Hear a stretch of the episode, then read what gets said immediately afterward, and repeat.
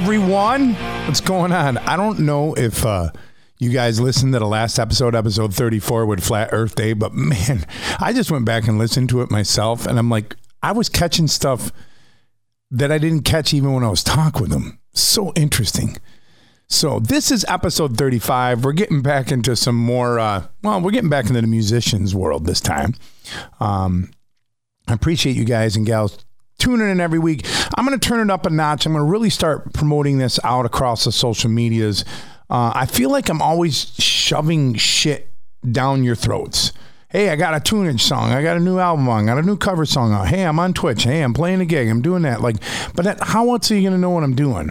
So I had a conversation uh, with a few people, and I just I got to start doing this more often. I got to get it out there. I got to work it a little bit harder instead of just posting it once a week. And I know that some of you probably follow the podcast, so you know that when the podcasts come up, you know when to listen to them. Uh, but I got to do a little bit more, and I'm going to go back and promote some of the older ones. I mean, we've done 35 episodes at this point. This is number 35, and I'm about to launch in September. So a few months. What is it? It's almost June now. So June, July, August. We're going to spend three months incubating the Rockin' Podcast, which is going to focus really on mental health. Um, so mental health, physical health, and all the stuff that goes on in that world, because that encompasses a lot. And I really can't wait to do that. So you're going to start to see me keep this one as I'm more lighthearted, obviously, with the music and just the interesting people that I come across uh, in the music business and really crazy conspiracy weird shit like we did last week. So uh, you will see a, a, eventual ramp up on all of this. So uh, I appreciate you guys and gals for getting to know me a little bit. So with that being said, my guest this week is a drummer. He's an overall musician and and he's been a promoter. He's been in multiple bands. He's played in his own bands. He's got a band called Dead by Wednesday that's been active for a number of years. Um, we're going to talk about how we met. We're going to talk about the music business as it's going on. He's played drums with some pretty big names in the metal world.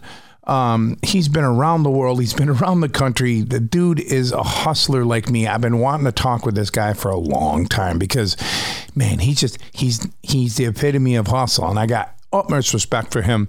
And I have no idea where this conversation is going to go. I go into these podcasts with no set like ideas or things written down. Like I'm going to ask this question and this question. I don't. These are just conversations as we just start shooting the shit. That's why sometimes the beginning of the podcast just seems like, well, what, what, what, what just happened? They didn't seem like they started with anything. I hope you guys go with that flow because this one's going to be good. Uh, his name is Christian Lawrence, but we all call him Opus. So everybody welcome Opus to episode 35. What's up, man? How you been, man? Uh, dude, I'm I'm I'm doing great, man, to be honest with you. I can tell. You're looking good. You're you're uh, you're always doing well. You sound great. I'm not, I I love watching your stuff, man.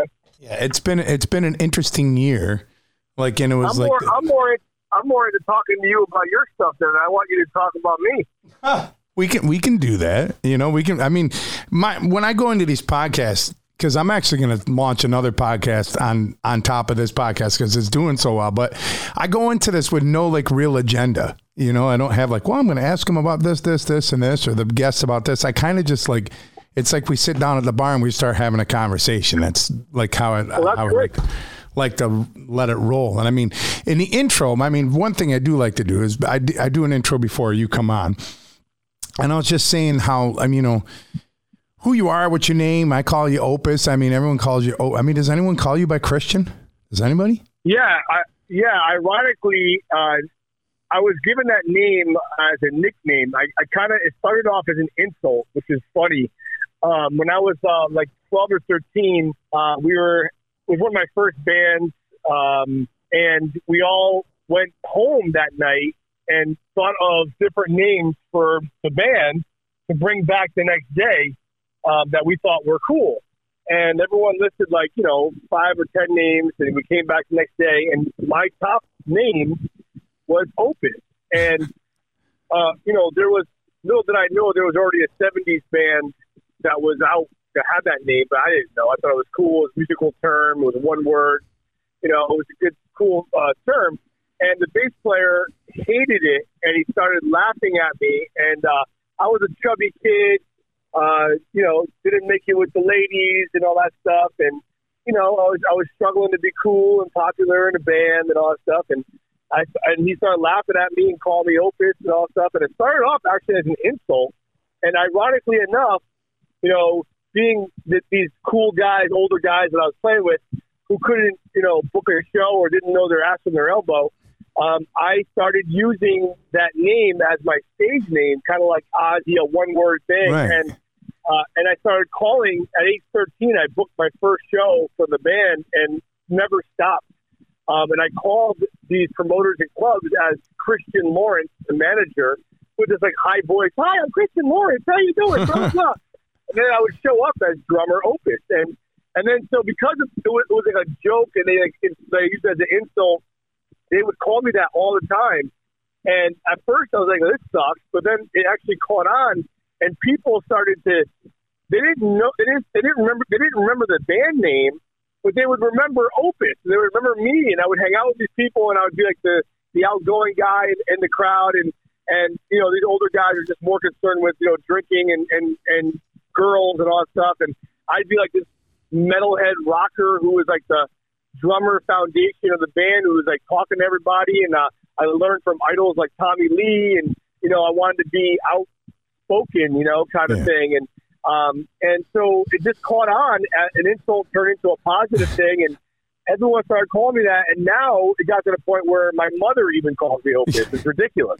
Yeah, it it, And, it, it, it always happens that way. So, but I, I was saying, cool. yeah, I mean, it, You know? I mean, I don't think anyone's like, yeah, I'm going to anoint you this nickname. It's going to be that way. Like, as I would in college, if you were hanging around with my college friends, uh, they all call me Junior, which is like, I'm not a junior. Like, I don't have my father's name was not my name, but I always hung out with the I hung out with the upperclassmen. I got along with the upperclassmen a lot as soon as I got there on the football team and everything else. And this, and this one, this running back from our team, man, he's just like, man, he, what's up, Junior? What's up, Junior? Kept calling me Junior, and it stuck to this point. Like even when I go to Rochester, people don't call me like I'm in Rochester, they still call me Junior. I run into people like, and no one. You're like, what the hell? And they're like, wait a minute, you're Joe or just Joe? Like, who are you? I'm like, depends on where I'm at, bro. That's all. You know, you know, and, and you know what's funny is that ironically enough, the uh, the only person that started calling me Christian and it started sticking was David Ellefson of all people. He, I don't know why, he liked the name and he's like, I don't, I'm not going to call you Opus. You're Christian. no, you're Christian. So I'm like, all right. I don't know if it's because of the religious thing or Who what. But it knows? was like, Maybe, or maybe just know, because Da- cool. that's Dave's a freaking great guy. I've met him a handful of times. He's a great dude, you know. So Yeah, he started calling me Christian, and then his partner started calling me Christian, and next thing you know, now it's that's sort of sort of uh, becoming a thing amongst like the uh, the bigger artists and uh, like you know the, the people like a lot of my fans and friends they call me Opus, and then like a lot of these big guys are like, oh, you know, Christian Lawrence, he's like like Bumblefoot, Christian Lawrence, he's, he's the drummer, uh, you know. Yada yada yada. The way he talks, I love Bumblefoot more than anything. Man, he's one of the nicest guys in the world. yeah. When I uh, But, uh, also, also so- also in the intro, I was just saying like I mean you've had you've had a number of bands over the years. Uh, you've been a promoter. Uh, you, you are like the one thing. If I ever your name ever gets brought up in conversation or we're we're talking, it's like, dude, you hustle. You, you you get the business, man. This business is about the hustle. You mean there's people in this business I absolutely look up to. I look up to you, and I know you look up to Jamey Jasta.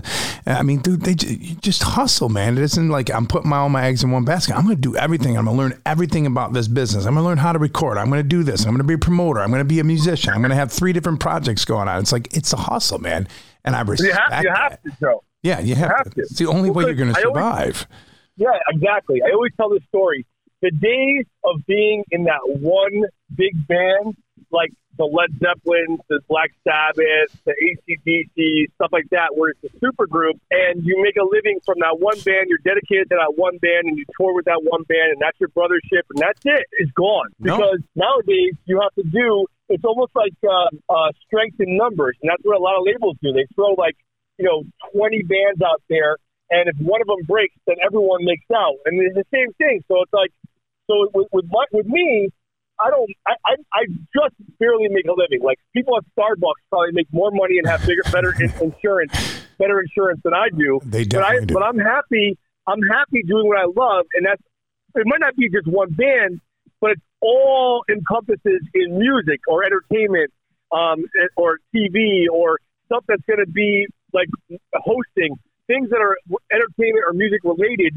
And the thing is, is that like you know, I get a little bit there. Get a, I get a little bit from hosting trivia. I get a little bit from playing with David Ellefson. I get a little bit from playing with my Black Sabbath tribute band Earth. I get a little bit from Dead by Wednesday. I get a little bit from you know uh, some TV shows or, or, or whatever that I, that I that I'm on.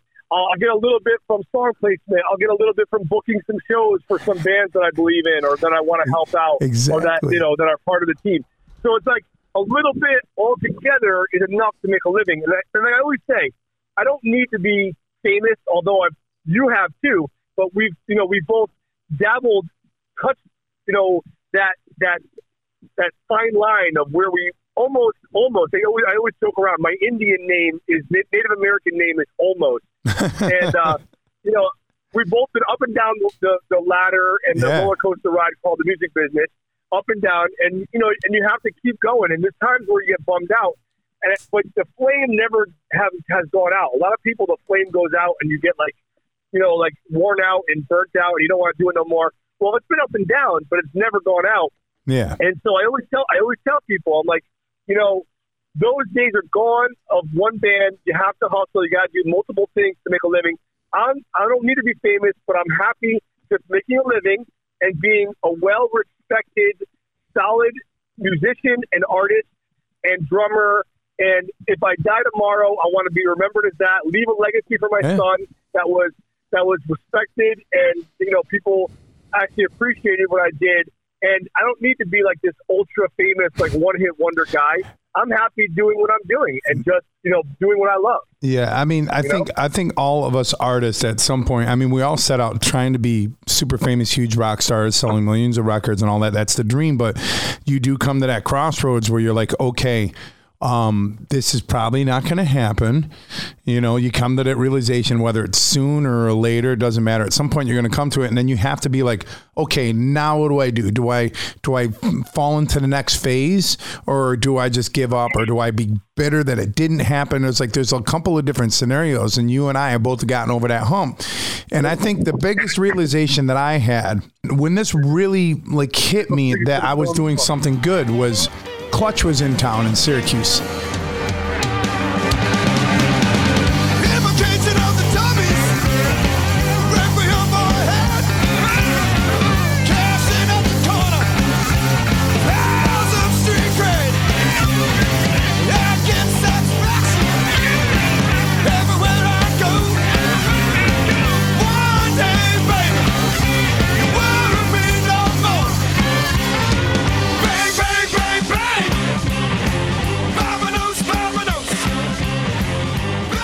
I went to go meet up with those guys. You know, we toured with them, you know, a couple times. We did handfuls of shows, and we got real close to those dudes. So they were in town, and I went into the back dressing room, and it was and JP was in the back dressing room, and he's my favorite guy in the band. They're all the nicest dudes on the planet. Cl- Clutch is the nicest. they are the nicest dudes on the planet. But I just really love hanging out with JP, the drummer. One, he's one of my favorite drummers on the planet. He's unbelievably, unbelievably so good. Oh, oh he's he's like Kenny from uh, Yeah. He's he just, just- got so much pocket, Crazy. like bottom mix.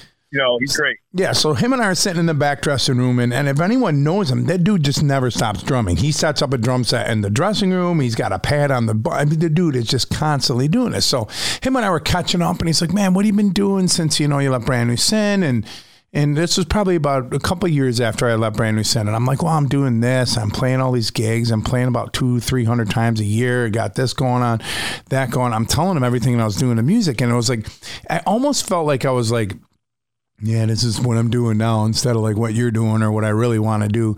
And he looked at me and he goes, man, he goes, you figured it out, bro. I'm like, huh? He's like, you figured it out, man. He goes, you, you sound happy, man. You sound, why, why disappointed? Like you're making a living doing what you love, man. Like how many people can say that?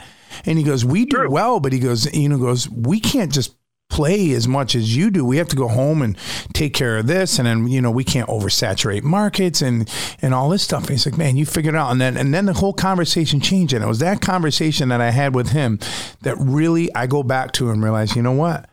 I'm on the right path. And, I- and I mean, I, I thank him every time I see him since then. I go, dude, you changed my perspective, you know, big time, you know? Well, dude, I, I mean, I, I get that completely because, um, you know, there there there was a time where I was sort of bitter, and uh, I saw people that were behind me, like blaze through, bl- blaze by me and through me, um, and I'm like, well, how did that happen? Where, where was my you know priorities? What did I do wrong? And Yeah. I always tell people that if I, I 'cause I had a manager with my old band Gargantua Soul, and we had like, you know, it was a big time thing. We had a lot of stuff going on, and we were managed by the Rage, and we were opening for him, them, and we played Woodstock. We had it going on. We thought it was, we thought it was a done deal.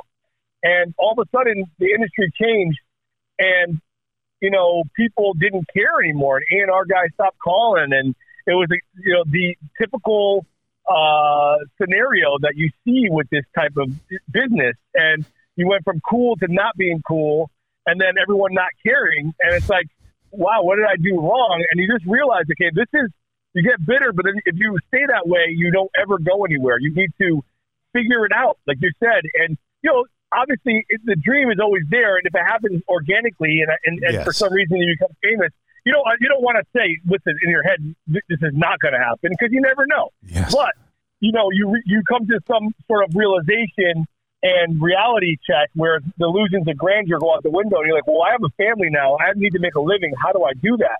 So that's why I started that acoustic, um, you know, a, kind of like a cover thing that I was doing for a while, like you were doing, like you're Yeah. doing with your piano, and uh, it worked out great until.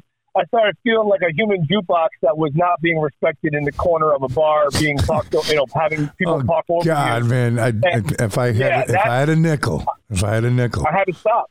I had to. I couldn't. I couldn't do it anymore. I was like, you know what? I'll do. I'll do like certain shows where I'm like showcase, like opening for Candlebox or opening for Zach Myers at Shinedown, and like people actually care and they're sitting there quiet and listening. But if you, but if I'm a freaking jukebox in a bar and I'm being talked over and no one's even giving me any sort of acknowledgement, I'm done. I'm not Yeah. doing this. You know, what I mean, I'm better than this. You know. that, that's how, So I mean, with- that was some, my, at least with my drum set, Joe. At least with the drums, they have to pay attention to me because they're so damn loud. You know? They're loud, yeah. I mean, I have that. that- I've had that whole thing, and I came to I came to peace with that because there was a time I'm like, man, no, and I I just played for three hours. No one clapped. No one interacted with me, and then I was like, you know what? I'm still getting paid. that was in my mind. I'm like, I'm like, how do I how do I justify this? And and that was the way. And then I went into that, and I'm like, all right, cool. There could be a there could be worse things to do. You know, at least in my mind. And that, and that's what every, again every musician has to. I mean, I try to talk to these younger musicians or people who look looking at me to like, I want to do what you do and all that. And I'm like, man, do, do you really? I'm gonna Yeah. we're gonna talk Yeah. not about music for about 45 minutes. I'm gonna tell you all these horrible things. Um, that you know, are you married? Do you have a mortgage payment? Do you like it? Do you have money in your bank account? Do you have friends? That like, yeah, I have all those things. I'm like, all right, cool. Well, let's get fucking just get rid of all of them because they're all gonna fucking not work. You know, if you decide to go on this, and they're like, well, but what about music? I'm like, well, dude, I'm just gonna tell you, like, I'm not saying they're not, but the you know I'm I'm not a gambling man, but if I was in Vegas, I'd take those odds over the one on the blackjack table any day. That all of those things, are a combination of those things, are going to happen. I go if you're willing to like sacrifice and have those heartbreaking things happen to you, then uh, then then. Let's talk about music then. Then we'll talk about music, and most of by then they get Exactly. scared, and then they get scared Exactly. and then they get scared because I mean the be like be a true working musician man is it's it's a constant hustle. There's never there's never real. There's always work to be done or uh, you know some Oh, kind of brutal. email. You know, but It's brutal. what what would you what would you do when you're playing in a couple of different projects? You have you know the ones I'm thinking of right now that are active, or you know you have you have Dead by Wednesday, which has been an active band for a, a long time now, quite a long time, right? Yeah, since 2006, Yeah. our first album came out on Jamey Jasta's Stillborn Records.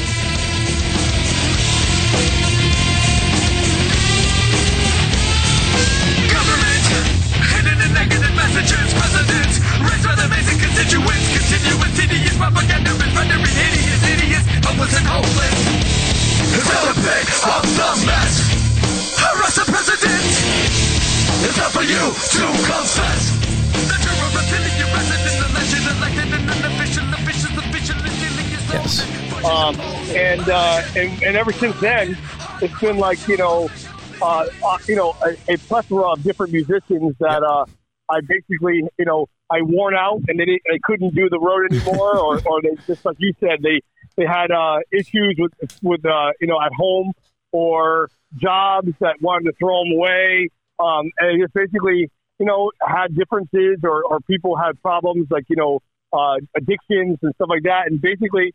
The only original member is the bass player that has been with me since the beginning, and he's the best dude you'll ever meet in your life, Mike Modest.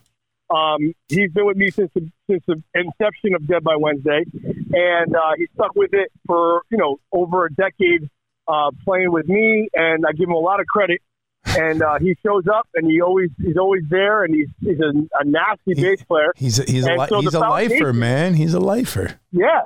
Well, that's the thing. So the foundation of the band, that's why we're still able to call it Dead by Wednesday because I believe that the band, the fo- the rhythm section, the foundation of the band, the drums and the bass, which I to me is the the basis of a band, and then the icing on the cake, which is necessary for melodies and songwriting. Because Yeah. a singer can make or break a band. The singing and the guitar playing is the icing on the cake. Yeah, I know. And I, I, I tell people that all the time. yeah, the foundation has been the beginning has been the same since the beginning. Um, so Mike and I have have uh, you know been Dead by Wednesday since 2006, and we're still going strong. And in fact, we found people that are lifers like us who actually run, who used to run their own band. So now we're in really good shape. Finally, after all these years of different, you know, different people coming in and out, promising me the world, having delusions of grandeur, thinking they're going to put their your mark on it, and all of a sudden everyone's going to think it's amazing and they're going to be famous. And you know, and really realizing going on the road for uh, a month or two and living out of a, a minivan uh, with a trailer and, and and sleeping on the side of the road and not eating properly or not getting proper exercise and missing your girls and all this stuff. Um, you know, that really takes a toll. And and so luckily, um, I got these guys now, and we're almost done with a brand new album because the pandemic actually slowed everyone down. So we've Yeah. been writing So you can just uh, and just basically, you know, yeah, we have 10 tracks done. They're amazing.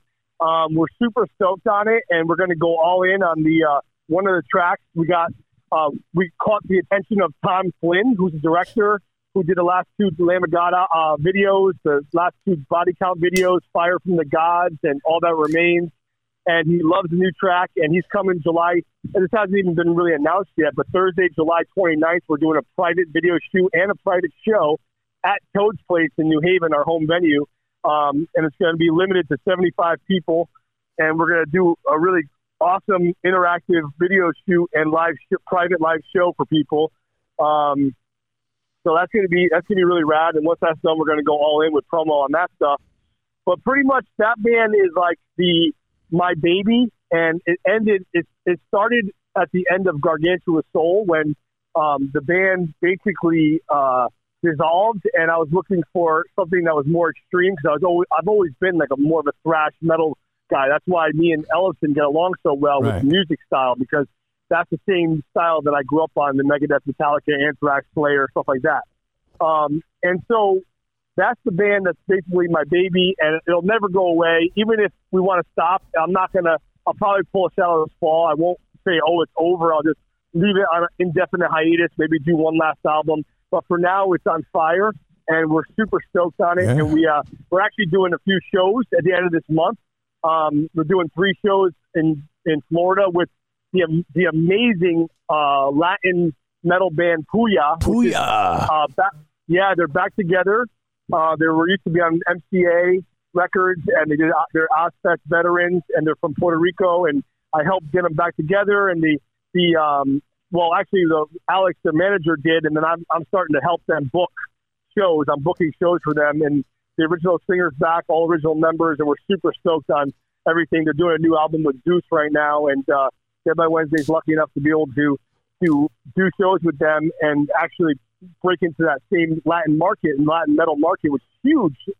South America and, and Yeah. Puerto Rico and, and Brazil us, because us Americans are so short, are so short sighted. We think everything is just happens here when it's like, man, we're only a small portion of the world. There's a lot of Yeah. other places that like music and listen to music, and they don't listen to the shit we do.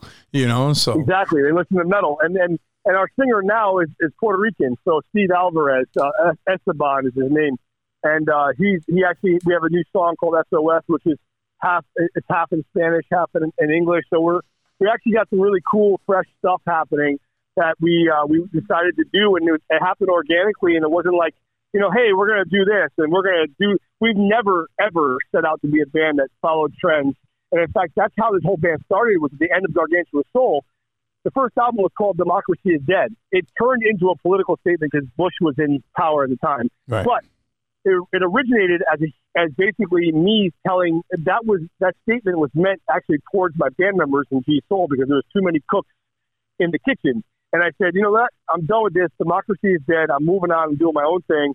And that's how it originally started. And it was, and the style was so extreme that it was basically like a huge middle finger to the to the industry at the time. Like, you know, f the industry, and that's how we that's how we started this band. Now it's more of like we want to just do our own thing and and be a musicians musicians band. Not like super techie, but you know, we like to challenge ourselves.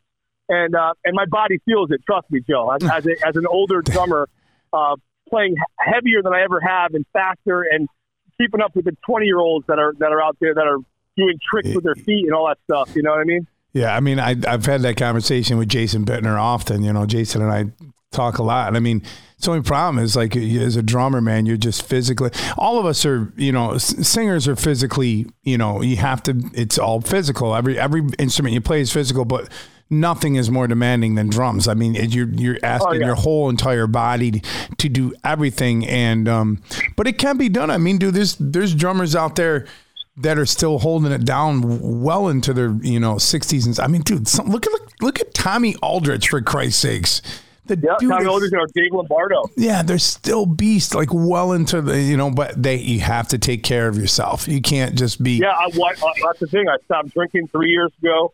I don't take anything, not even Advil. I uh, I, I watch. I, I lost a ton of weight, like you, like you did, and, Yeah. and uh, watch what I do. I do yoga two, three times a week. I do a deep, deep tissue, deep tissue massage once a month. I do chiropractic once or twice a week.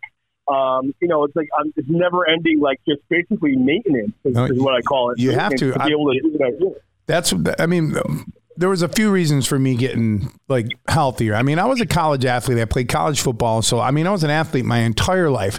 But then, you know, the rock and roll lifestyle kind of took over, and I put on all this weight, and I became such a huge drinker, and uh, and you Yeah, know, and just doing all this stuff because you get sucked into the life. But then when I I didn't have my daughter until I was almost 40. I was 40 when she was born pretty much.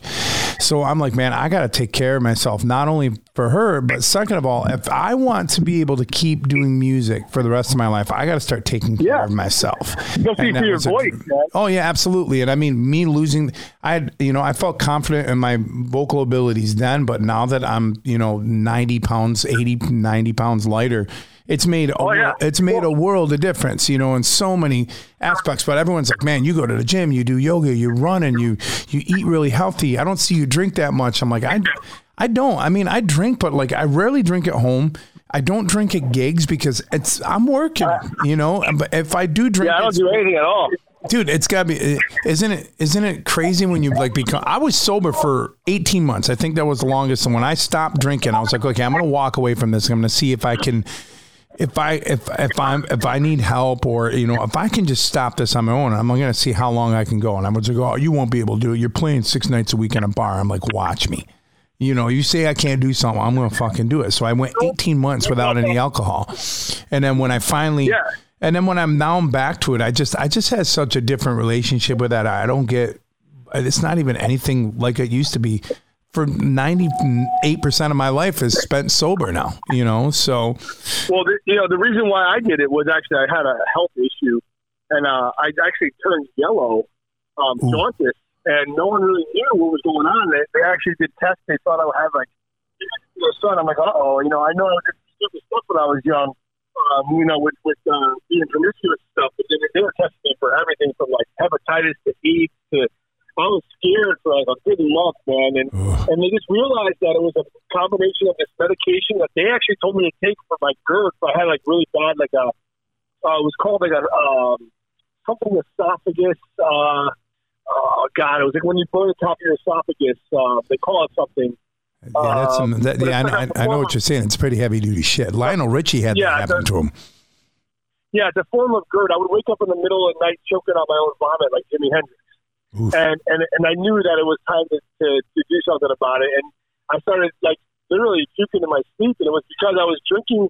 I didn't instead of fixing the uh, fixing the problem and and um, doing the cure, I was just putting a band-aid on it by taking these pills, and these pills were called uh, uh God, it was like uh they took them off the, the market since then. Um, uh, not it's like a Prilosec, but it was like a really heavy duty one uh, that they were they were actually you had to be prescribed. Oof. Oh, omeprazole, omeprazole, and you know they were like, listen, if you have a heavy meal uh, and, you, and you're drinking, just pop one of these, and it'll help your it'll help your GERD.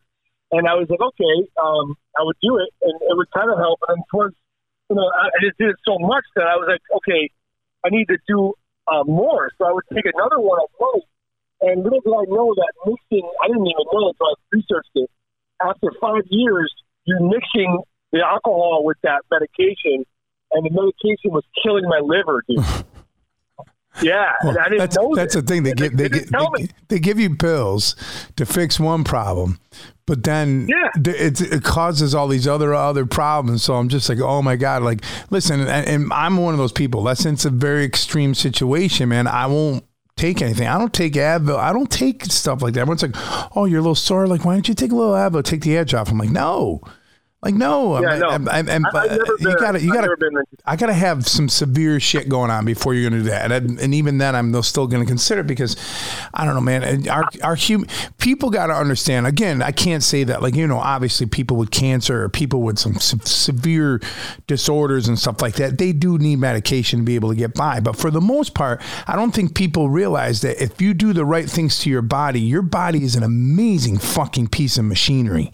Oh, amazing yeah. and will heal itself if you give it the proper fuel, the proper attention, the proper sleep, the proper nutrition, all those things. If you start doing that, your body will start doing things on its own. That these medications, instead of these people being like, well, maybe you should change this, this, this, this. How about you just take this fucking pill? And you're like, all right, Yeah. cool. I can keep going living my, I, I can keep on being an asshole to my body, but I can take this pill and everything's okay. Well, well, that's the problem. See, people they don't. A lot of times they're so addicted to certain things that even if they're told, like, listen, you have uh, liver failure and you need to stop drinking, um, or else, or you have lung cancer and you need to stop smoking, or else, people can't stop, and then they just end up dying and they actually kill themselves. Yeah. So when they said to me, so when they said to me, "Hey, um, you know, dude, you're you're you're uh, gonna kill yourself if you keep going this way because you're yellow and your liver looks like it's it's, deteriorating. You already had a fatty liver in the first place, and we didn't know any of this stuff. Um, and so I took it serious, and I literally stopped everything. I literally stopped. I researched liver disease, and I I started eating a certain way and eating clean and eliminating salt and sugar, which is impossible in America with all the crap we have in our food is. and and I, I started doing all these things. And now I went for my blood work. They said that I am not only better, but I am better than I was before I got sick. liver, you could actually your your your liver, you could actually rejuvenate You if can. you actually take. Yeah, if you take the right, if it's not already uh, cirrhosis, you could actually Yep. turn it around, and I did. And and I'm you know, and it got to the point where I I, I, I turned it around so much, and I lost so much weight that I actually it actually was funny. It, it's supposed to help you with your playing and everything, and it did. But it got me so um, I got so skinny that I pushed. I, I started going so fast and so and pushing myself so crazy with the drums that now I got a sciatic because I'm actually playing harder and faster than I did Now, when you, I now was- you're hurting I was- yourself physically. Yeah. because I, because I was I was so heavy that I wasn't playing like that. Now I'm so light that I'm playing heavier and faster, and it, and it's like oh wear and tear and repetitive, repetitive motion here. yeah. You know, so I'm doing more. Well, at least that, that, that's a good problem. It's like, okay, now I can just change this without having to. Uh, man, it's it's it's awesome to hear that, man. Because as we've gotten older, we've watched so many of our contemporaries in this business either one fall by the wayside or they're struggling Oh, on yeah. so many different levels, man. And that's when I started seeing that. I'm like, oh man, I I can't be one of these people. I'm like when I saw Zakk Wylde get super sick and like he almost died. He had a rare blood disorder, and, he, and they're like, "You got to stop drinking, or you're gonna be dead." You know. So Yeah. like when you start seeing people like that, it's like, wow, man, he almost he we could he could be gone or you know you know and god bless Vinnie and dime but you we've had i've had conversations with people about dimebag like dimebag probably would have had some health scares along the way too i mean their drinking was just so epic I, you can't Yeah. do you just can't do that to yourself you can do that in your 20s Nope. but when you get in the 40s man you just can't you can't do that to yourself Oh, I, I felt like I felt I, I still I even when I would drink, I felt like such crap the next day. I didn't even want to drink anymore. no And you know, I and so many of my friends and, and, and family members um, have either died or, or they're they're a mess and they can't even keep it together, including my ex singer, you know, uh, Joe, who who became a mess, and and that's why I had to let him go. And then there's also, you know, not not for nothing, but I mean, my my stepfather, he- he was a, a complete mess, and he was a terrible, you know, he ended up being in a, a- in a horrible place, um, and now he's in a in a uh, in an old folks home and a, in a rehabilitation center, and I'm, I'm surprised he's still alive due to drugs and alcohol, and you know, so many. And the thing is, the one thing that I could say that music did, and it sounds cliche, but it's so true, that you know, I I learned drums at a very young age, and I knew once I heard God of Thunder from Kiss, I knew exactly what I wanted to do with my life, and I was like, this is what I want to do, and I had a goal and a focus at a very young age, and I knew that that's the, the path that I wanted to take. So I didn't let anything mess it up. And a lot of times people go into rock and roll, and the rock and roll lifestyle kind of screws them up and makes them a drug addict or Yeah. turns them into like, you know, it just makes it a problem. With me, I started credit music into keeping me out of trouble because a lot of what, because you know, in high school, a lot of my friends were like smoking crack or, or in the woods drinking alcohol, and I was at home practicing my drums because I, I wanted to be a rock star. You know, Yeah.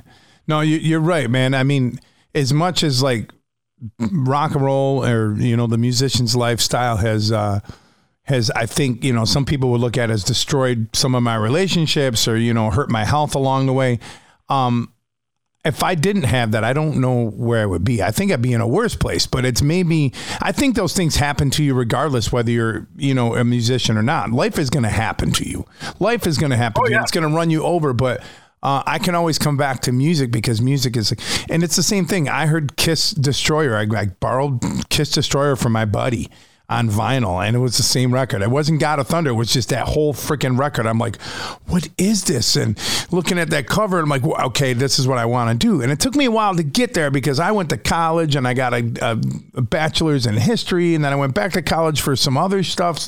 It took me a minute to finally be like, this is who I am because most people around you are going to be like, yeah, dude, you shouldn't do that. That's probably a bad career choice. Yeah, my grandfather was not happy at all. He's like, he's like, yeah, no, you should be like, a, why, why can't you be a chiropractor or something like that? He's like, he's a doctor, a Yale doctor, you know. Um, and you know, he lived to 103, and he was he's basically my only real father figure, and an amazing human being. And and uh, and so like he was always against the music lifestyle because he knew that it was a hustle, and he knew that it was like not something that was solid or that he, I could fall back on. But you know, once I was in, I was all in, and there was nothing else that I could that I could do. And to this day, I say, like, what am I going to do now uh, I- at my age after everything I've done and established? Am I to I'm going to start flipping burgers? I mean, what am I going to do? This is it. You know, I'm going to die doing this. You know, literally. Ugh. Yeah, it's that. That's you know. I mean, we're going to try to control what we can control. I mean, we could just you know. A, a meteor could fall out of the sky and hit us in the head, and that would be the end of it. You know, I mean, we don't really know when we're going to take it out, but I'm going to try to control what we control. But man, Exactly. it, it, it's it's you know, I th- I look at a lot of the, the our friends who have sobered up or become more sober-ish or like they just don't do the lifestyle man and I just see them thriving, you know. Like a big reason Yeah. why I started this podcast is I started listening to Jamey's podcast and I was just like so I'm like, I could do this, man. I mean, obviously Jamey has a bigger Rolodex than I do, you know, and has had huge success. But I'm like, man, look at what this guy has done since he got sober years ago. You know, the dude is just Yep. always crushing it. I mean, I just really look up to the fucking guy.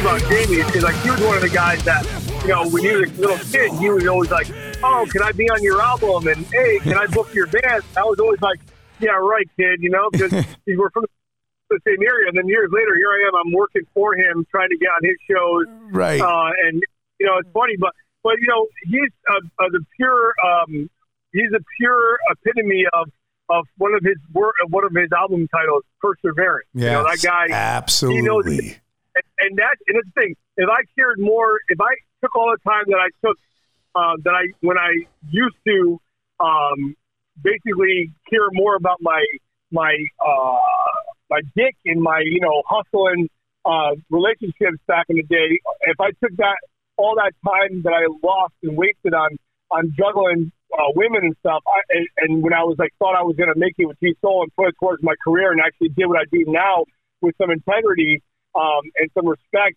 I probably would be a lot further than I am. But you know, to be you know, shoulda, coulda, woulda. You know, I was young.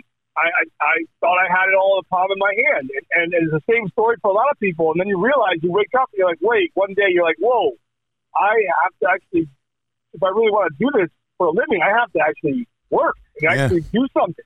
You know what I mean? Yeah, man, you don't you don't have a boss. I mean, even if you have all those people be, even if you're in the best position ever and you got a, I got an amazing agent, I got a manager, I got this label, I got, you know, a PR person, you know, let's put you with the best team around you. You still got you as a fucking person are still your own boss and you they're only going to work and get better as hard as you work. You know, you Yeah, can't it- sit back and let them do it and you can just be, I'm just going to create and do Well- this. No, you got to fucking work hard too, motherfucker. Got to work Yeah, hard. Honestly, all those like silly sayings actually, they, there's, a, there's a reason for them. Like you know, if you want something done right, you got to do it yourself. Man, that is such a huge thing for me. You know, every agent that I've ever had, I could book tours and shows better than them, and it's like, why am I having this guy do, do, do the show and take and take money out of my pocket uh. when I could do it as much? And it's like, unless he's like a big guy with a lot of juice that can Right. get us me on bigger festivals, bigger tours, it makes no sense. And like, well, like in terms of less is more when it comes to like members. You know, you still had seven members. I have mm. four now. I- You know, and less yeah. is more. Like Well- one guitar, one bass, one drums, one vocal, and do as much as you can with what you got. You know. I heard Ice T in an interview. And, I, and, and again, I'm going to probably bring up Jamey Jasta again because I think it was on his podcast, but Ice T was on there and Ice T said, you know what? He goes, you know, he was talking about, I mean, Ice T's had massive success, not just as a musician, but as, you know, an actor and all this stuff. But he wanted to just talk about music. He's like, I got platinum records on my walls from being a rapper. I got gold records from being in, you know, body count. And he's talking about all those things. And he goes, and none of those records made me shit for money. He goes, they get, got me to a place where I can make money, but none of them made that. And he goes, he goes, I don't need a million fans. He goes, give me 10,000 fans. He goes, know what? Give me 5,000 fans. And he kept knocking it down. He goes, you know what? Give me 1,000 dedicated people. 1,000. And Yeah. and he goes, and he goes, all right, I'm going to put out a record. They're going to buy the physical copy of it. They're all going to buy it. That's fifteen dollars. That's fif- That's a thousand. It's fifteen thousand album. Fifteen thousand dollars I just made. Or, you know, it- right? No, more than that, right? Yeah. Yeah, it's fifteen thousand. He goes, I put out a, I put out uh, a T-shirt. They all buy it for thirty bucks. There's fucking thirty thousand dollars. And he just started saying everything that I do. He goes, let's put out six things this year between merchandise and all that. And he goes, all of a sudden it just added up to two hundred thousand dollars. And he goes, yeah, there was some cost in there, but he goes, you take away the cost. He goes, two hundred thousand dollars. He goes, I got a platinum record on my wall. He goes, I've never made that much money off that record on my wall. He's like, I don't care about the million. He goes, I just want to build a brand that the people that are around it are just diehard and they'll do anything that I do. If you get that, then he goes, you can make a living, and no one may even know who you are. It doesn't matter, but you're satiating Yep. your ban- fan base, and that's what it comes down to. It's a brand, exactly. And that's kind of how I feel. That's why you know I got a book coming out um, this year, autobiography. And right. people- How did People how did it. how did a book like? You and I both have interesting stories, and people always tell me like you should write a book. I'm like, dude, I don't have time to write a like. Who's I can't write a book. I can barely write a song. No, You're like, how do you I- write I a hear book? I'm lucky to have a ghostwriter who actually uh, wrote Chuck from uh, Faith No More's uh, recent book, Doug Esper. and uh, he basically just jumped on the phone with me every once in a while. I used Ellefson as a as a uh, as a uh, catalyst and like a like kind of like a referral. And um, you know, it's more than just about music. It's people don't realize what kind of crazy life I've had. And some of the things that um, some of the people and some of the things that happened to me when I was a kid. You know, from like near death situations to being related to David Duke. Um, to like you know, and, and the so David Duke, things- the David Duke. Yes, Oh Jesus! yeah, in, indirectly, but yeah. Right. I mean, my brother, my brother married into his family, and wow. uh, it's a, a long story and, and something that you have to read about because it's really in depth and it's really crazy. Um, and then also things like, uh, you know, then then there's the whole G Soul situation and all my my whole TV career part, and then there's my whole thing about my father who I, I didn't meet till I was 30 years old, and he lives in Italy. My real father, my blood father, who left when I was two. I was born in Rome, Italy. Uh, my stepfather was, you know, was a, was a, ended up becoming a real piece of, piece of crap in uh, later in life, and um, and you know, and, and basically abused me and my older brother, and that's one of the reasons why my older brother uh, became one, one of the scariest, most uh, known uh, skinheads uh, in, in America.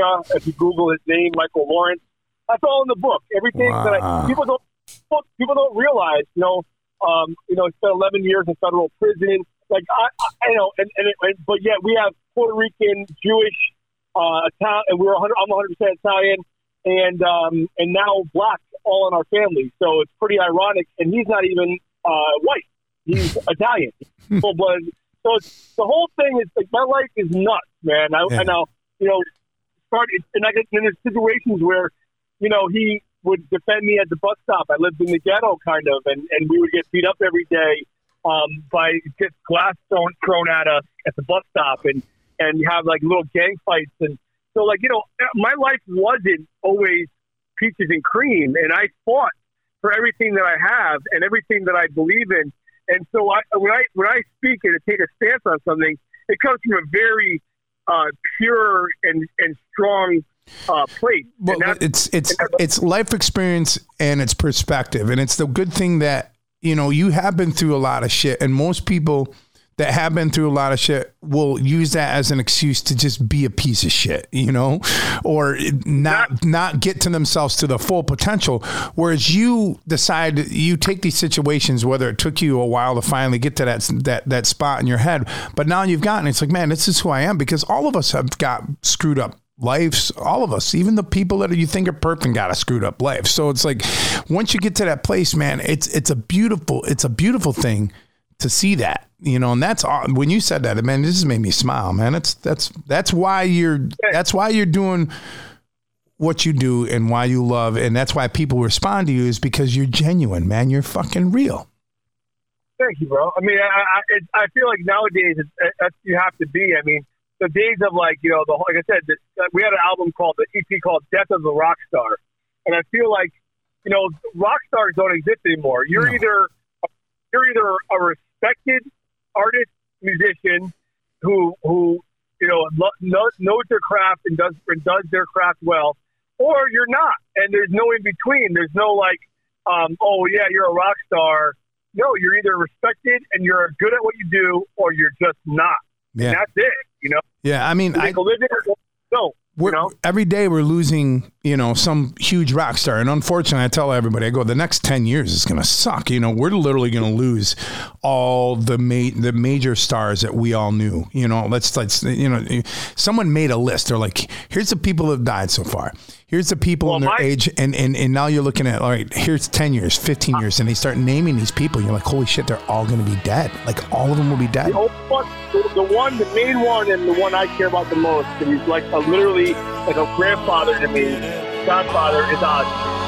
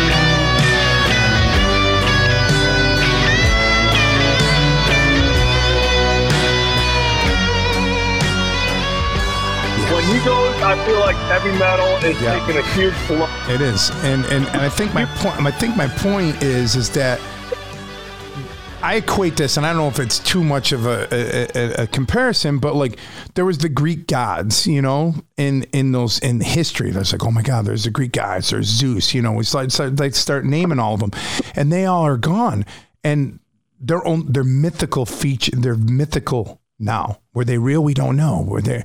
We don't know. But like these people that we're looking up to, the rock stars, like, you know, Ozzy, let's the guys in the Stones, let's, you know, Bob Dylan, um, Chris Cornell, let's start naming some of these big ones as for, that we all looked up to.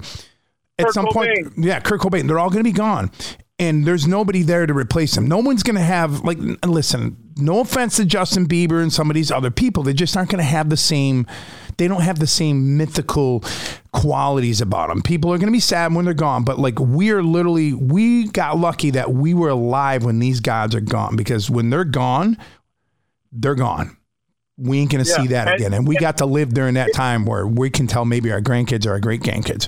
I remember I Yeah, got to see Ozzy, and they're like, "What? You got to see Exactly. Ozzy?" Especially, especially since, like, you know, we lived when when you didn't know his silly Oz uh, uh, Osbourne family behind the scenes TV show. We knew the guy, the mystical evil guy who bit the head off a bat that had rumors about him and all this weird stuff and snorted lines of ants and and could guzzle uh, all this stuff and be this crazy uh, this crazy animal rocker who everyone thought was you know this this the mothers warned you about you know and now now it's like you know you just go online and you could find him uh, Ozzy you know taking a dump in his in his uh, in his, in, you know, in his slippers with like a, a, a coffee and a manicure you know Him- it's like him- him- I don't want yeah, yeah. Some one of him, one of him, Ozzy specifically is one of the most mythical creatures and rock stars in the history of music. Period.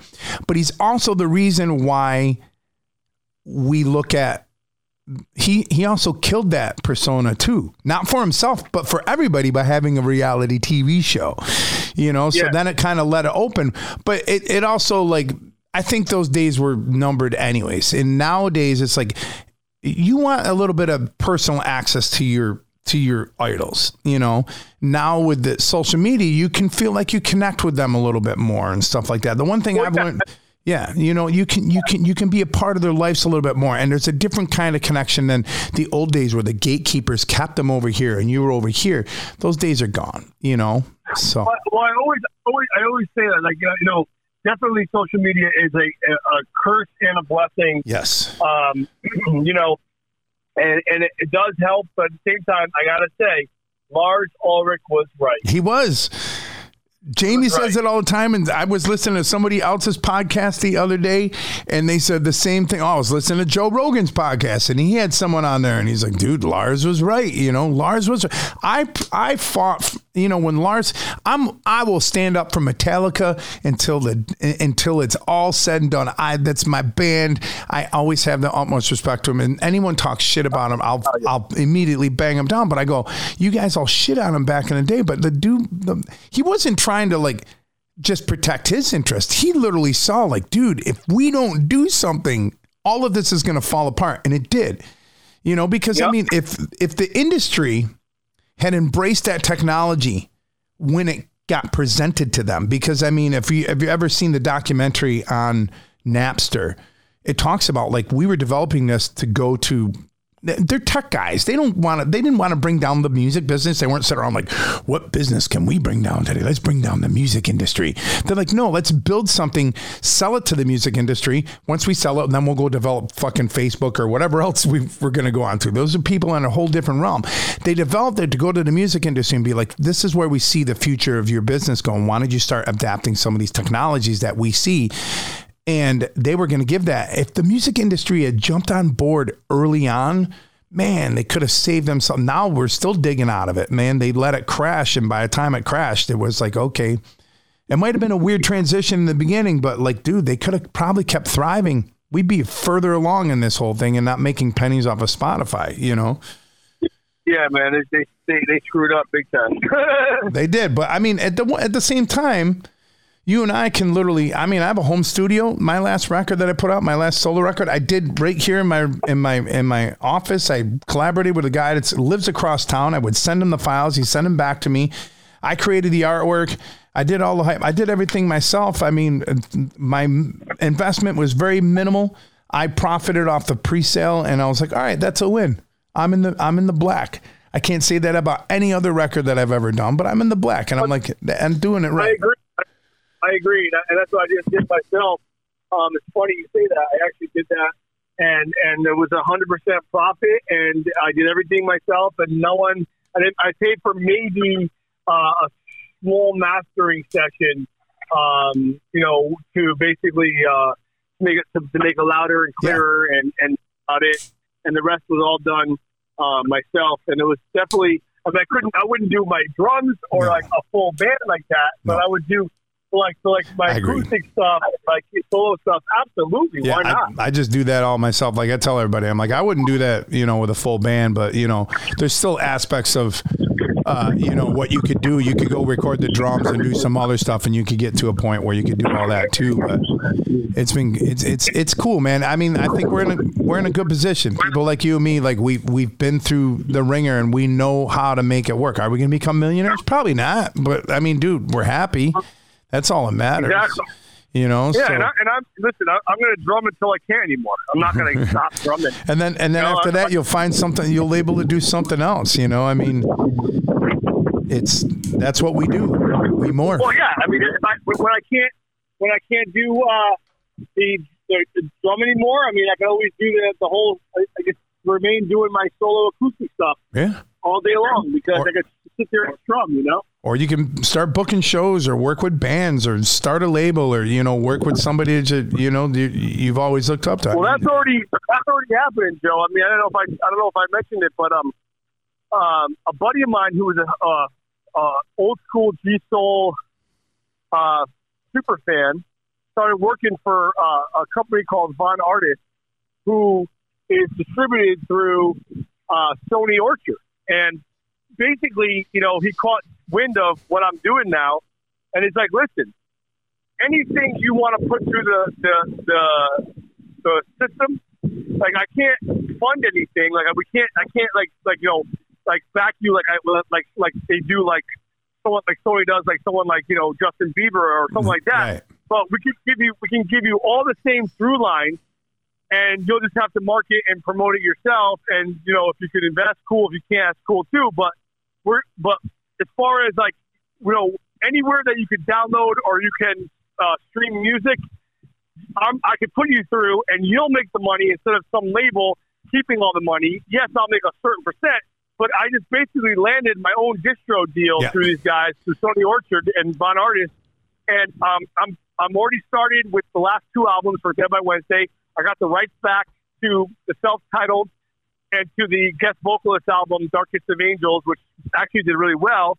And I'm re-releasing those two through my own label, That's Mind awesome. Snap Music, and I'm also going to be going through all the back catalogs that have that, that all the deals have you know run out with like Stillborn and and all these different labels, and we're going to be re-releasing all the back catalogs, and I'm going to be re- re-release uh, not re-releasing but officially releasing my solo albums, and I could basically, if I want to, if everything starts if goes goes through and everything is working well and the machine's rolling, I could technically put out other artists if I want. That's you know? amazing because I've I've often looked that, and I had a guy come into my Twitch channel one night, and he's a DJ in Germany, and I was just saying, I'm like, man, I wish I had a better way of distributing distributing my music other than going like TuneCore or CD Baby and stuff like that, which is all well and good. I mean, it's a way to get my stuff out there, but I'm like, how do I how do I get on a, a label? But I don't necessarily need money or the funding or anything like that. How do I get that? And it's like, you just figured that out, man. And he said he Well, told me the guy guy in Germany said you can do it. He goes and he typed out this big long thing, and I haven't even been able to read it, but it was the gist of it was exactly what you did. You know? Yeah, I mean, I mean, it, it, it's still, it's still, uh, it's basically just not. It's it's going through someone and not having to pay a yearly subscription like DistroKid or TuneCore. Yeah. and it's, and it's being and it's being associated with a big name that is, you know, that that basically, you know, when you click on it, you, you'll when you click on the link, there's like 20 different options to either stream or download, and it's all like, you know, it's all there, and it says, you know, Sony. It says My Sound Music, Sony Orchard, which is a big deal. So Yeah. it's like, to me, to me, I don't need that. And it would be great if I had a million dollars behind me pushing something, but it's it's more about, you know, this guy respects what I do so much, and as a fan of my old band, that he's like, listen, anything you want. I can't fund anything, but I'll put it through the system the same That's as I do our, our major artists. and especially being able to grab you know the the rights to all your old stuff because right before Century Media was sold, I was trying to find a way to buy the masters from from Century Media, and I was trying to find a way. I was like, man, even if man, if, like, could I come up? Could could someone give me 20, 30 grand? And be like, hey, man, I'll give you twenty grand for these for the masters. And you know i was in the channels of being able to do that. And then all of a sudden century media got sold to sony. And i'm like oh well there goes my chance of being able to buy it because i ain't to be able to get it you know get through to someone at sony to buy it. Like century media had connections this one i didn't you know. So i was to try to buy them and and, and redi- redistribute them myself you know Well, who was who was the uh, who was the uh, A&R guy? Was it Mike we had Gator? we we had two A and R guys. One of them was Clay Marshall, and then the second one was Steve Joh. And and I've talked to Steve. Actually, I got to have a conversation because Steve's still at prosthetic, and him and I keep in touch. So, you know, because I've often thought of that. He's like, someone's like, well, you might be able to get a licensing deal to be able to print vinyl and stuff like that. I'm like, dude, you know, that's a lot of work and a lot of money up front. And, you know, I go, I'd rather just own the friggin' master so the band could own everything, you know. Well, I mean, you could always I mean, you could always just re-record the whole album. we, did, we, we yeah we, we we considered that as well. It's like we, we could re- re-record all that stuff and fix the stuff Make it that we did. doper, re-record it, and then Yeah. just set us up the same album. You know, add a, add a song or two. Boom. But bands do that all the time because like if you re-record it, then you own that. I think that's why. You know, sometimes you hear those '80s bands that are like, "Why is there 30 different versions of this?" Because they all just kept re-recording it, you know, so they could own Yeah. different shit and technology got better. So, but man, yeah, I got well, dude, I got to start getting ready for my Twitch stream. Wednesday nights are a freaking huge night for me. I make I make more, I make more money out of Wednesday here than I would make out of Friday or Saturday combined somewhere else. It's crazy. That's amazing. Yeah, I was going to say that part part of, part of the conversation was when we were joking about being a jukebox is that literally the, the only thing that's, that's different is that for that one night that I played acoustic being a jukebox like you, you probably made just as much, if not more, than the entire band made in one show. There was there By was a, there was a stream, and I won't disclose how much I made. I did a, uh, a one, my first year one year anniversary on Twitch, which coincided with my birthday, and we did this big birthday celebration stream. I made more in that one night in five hours than I've made in any one day of my life, no matter what. And, and dude, there, there a couple times Brand New Sin got a pretty decent payday, including our reunion show like a year and a half or two years ago at this point. I got paid more in that four or five hours sitting at home. I didn't even leave my house. I don't even put pants on. And I made, I was like, like, dude, I'm like, I just made what tonight? I'm like, what the? F-? I'm like, dude, the whole world. Because here's the thing Amazon owns Twitch and they brought over some big wigs from Spotify that are running uh, Twitch music now. And there, dude, there's some big things happening inside there. I talked to some of the people that are up on that. Like, you're going to see. I don't even know about Twitch music. What what is that? Is that like a thing for bands? Well, it's Twitch music is just a category. I mean, I tell everybody Twitch is t- it's TV. You're creating your own fucking TV channel, whether you're gonna you know stream a game or You, know, you got you got you got to get you got to keep me up to um oh. you got you got to get me up to par on that because I have no idea it's what, a whole it's I'm a whole it's a whole other thing. But basically, I create my own thing. So there's categories. Um, but you know, gaming is where that's the, those are the rock stars. Those are the dudes on there making freaking just. There's dudes on there I see every day, and they're got like you know 10, 11,000 people watching them play a video game every day. That means they're filling an arena every fucking day, you know. And then you start so doing weird. the numbers, and you I know and they're making millions, millions. Let's just fucking Yeah, you got print you got money. to. Uh, outside of this conversation, we have you have to get me up to speed on that. Oh, whole, I do. That whole. Yeah, because thing. there's this whole thing because now they're going to probably start launching stars like you know they launch YouTube stars and launch TikTok stars, you know. Now Twitch is you know, got their music category and the people that are heading up just Twitch music because there's Twitch music, there's Twitch gaming, there's Twitch uh, uh, uh, chatting. There's all these different categories and different people, but they're they're going all in on this music, and they knew it last year. And this was these people were coming in before the pandemic because they're like, man, there's talent out there, and we can develop. And then you can, I got to deal with them. You know, as you get bigger, you can strike a better deal with them, so you get a higher percentage of the income that comes through there and stuff like that. You can strike these deals. I have a feeling they're going to start turning that into like a record label and distribution because I mean, Amazon, Amazon Music, Amazon, they're Amazon. They're the biggest fucking company in the world. They got pocketbook for days. You know, Yeah. it's going to Yeah. get very interesting. We'll have to have this conversation off, off, off the podcast, and I'll For catch sure. you up on it because For it's sure. it's an amazing little world, man. I'll have to introduce you to. But uh, Definitely, dude, I appreciate Thank your time, man. You and I could sit here and talk for freaking hours and hours. Forever. And, I got you know, so much more to say, man. I know. Just So so so do I. Well, we're gonna have to have a part two. Right? Jamie Johnson's like, I'm gonna have to have you back for a part two or a part three. You know, that's what we do because there's just too much going on, man. But I'm gonna put Yeah, all the. I'm gonna put all the stuff. I got all the links to everything that you do, even your Black Sabbath tribute band, which is fucking badass. I, if you guys ever Thank come you, around, I want to come fucking sing a couple songs, man. I would love to. Oh, fucking- I would love that. Yeah, we played. We used to play up there all the time, man. And then, and obviously everything Yeah. shut down. So I don't know what's gonna happen We'll, now. we'll see what happens, but I appreciate your time, man, and I'll be in touch with you soon, bro. All right, have a great show tonight, Joe. Right. Thank you very much. Thank you, bro. All right, take care, brother.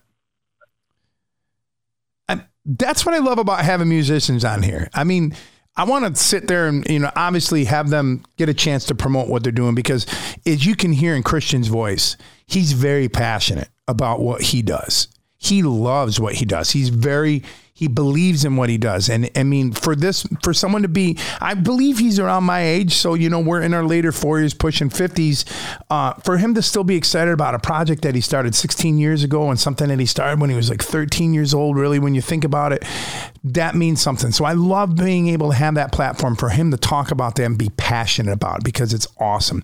But I also love these little side bars, especially these music- musicians that have been lifers like myself, Christian, and some of the other people I've had on here, and these twists and turns that we've had along the way, and how we've made it still to this point and still freaking rocking and finding ways and still being excited about creating, man. I love being a musician. I love talking to other musicians. And one of these days, one of these podcasts is going to go three or four hours. It's going to probably bore the shit out of most of you. But for me, I I get excited, man. That's what juices me up. I'm getting ready to go start my Twitch stream in a little bit, little beat, little bit.